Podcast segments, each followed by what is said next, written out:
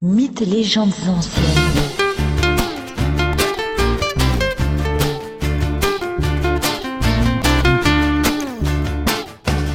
L'Iliade, chant 5.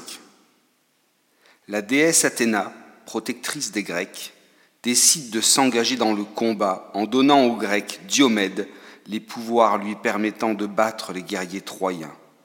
Athéna fait jaillir un feu puissant du casque de Diomède et de son bouclier. La déesse pousse alors le grec à rejoindre la mêlée où les hommes se battent avec acharnement. À peine engagé au milieu des combattants, Diomède aperçoit un char troyen tiré par des chevaux. Deux frères le conduisent. Le premier des deux frères lance de toutes ses forces sa pique sur Diomède.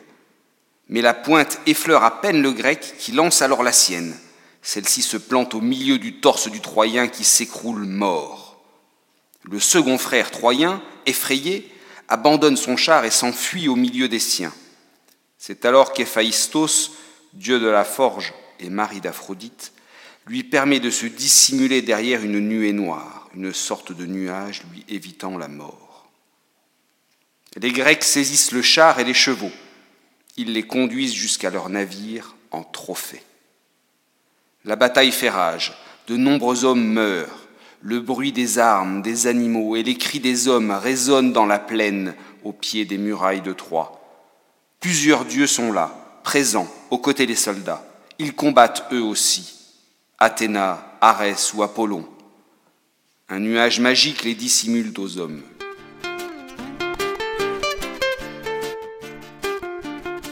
Dans la mêlée, Diomède est blessé. Il appelle Athéna au secours.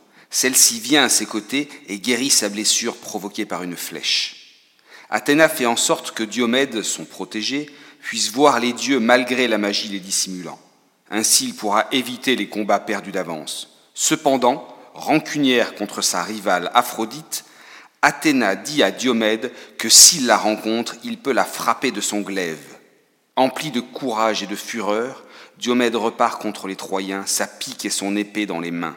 Il tue plusieurs Troyens, et parmi eux de grands chefs protégés par Aphrodite. Et tel un fauve, il met à terre de nouveaux frères.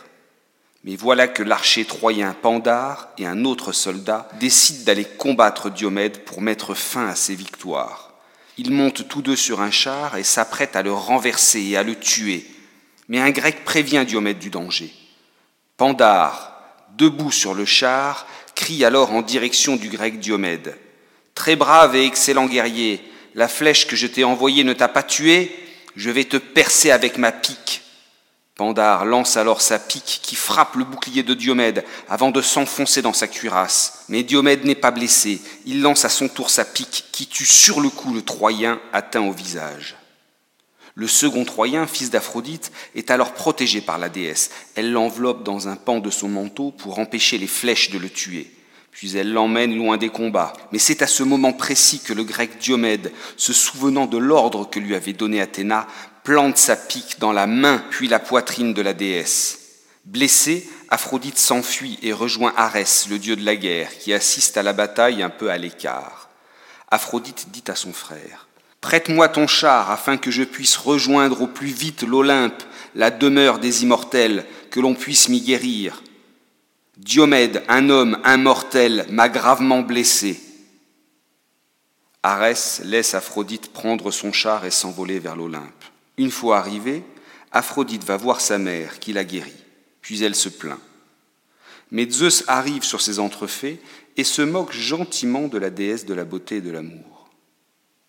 Il dit ainsi Arès ou Athéna sont les déesses de la guerre et des combats. Aphrodite, toi, ne te mêle pas de ces choses-là.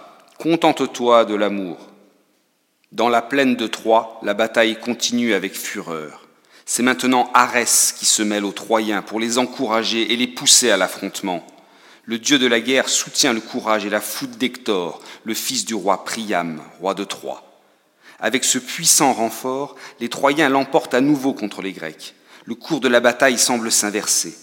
C'est alors qu'Héra et Athéna retournent immédiatement aider Diomède et les Grecs afin de repousser les phalanges troyennes qui sont en train d'avancer jusqu'au bateau des Grecs sur la plage. Protégé par Athéna, Diomède parvient même à blesser Arès. Ce dernier part auprès de Zeus pour se faire guérir. Les autres dieux olympiens rejoignent à leur tour Zeus, laissant les Grecs et les Troyens se battre encore.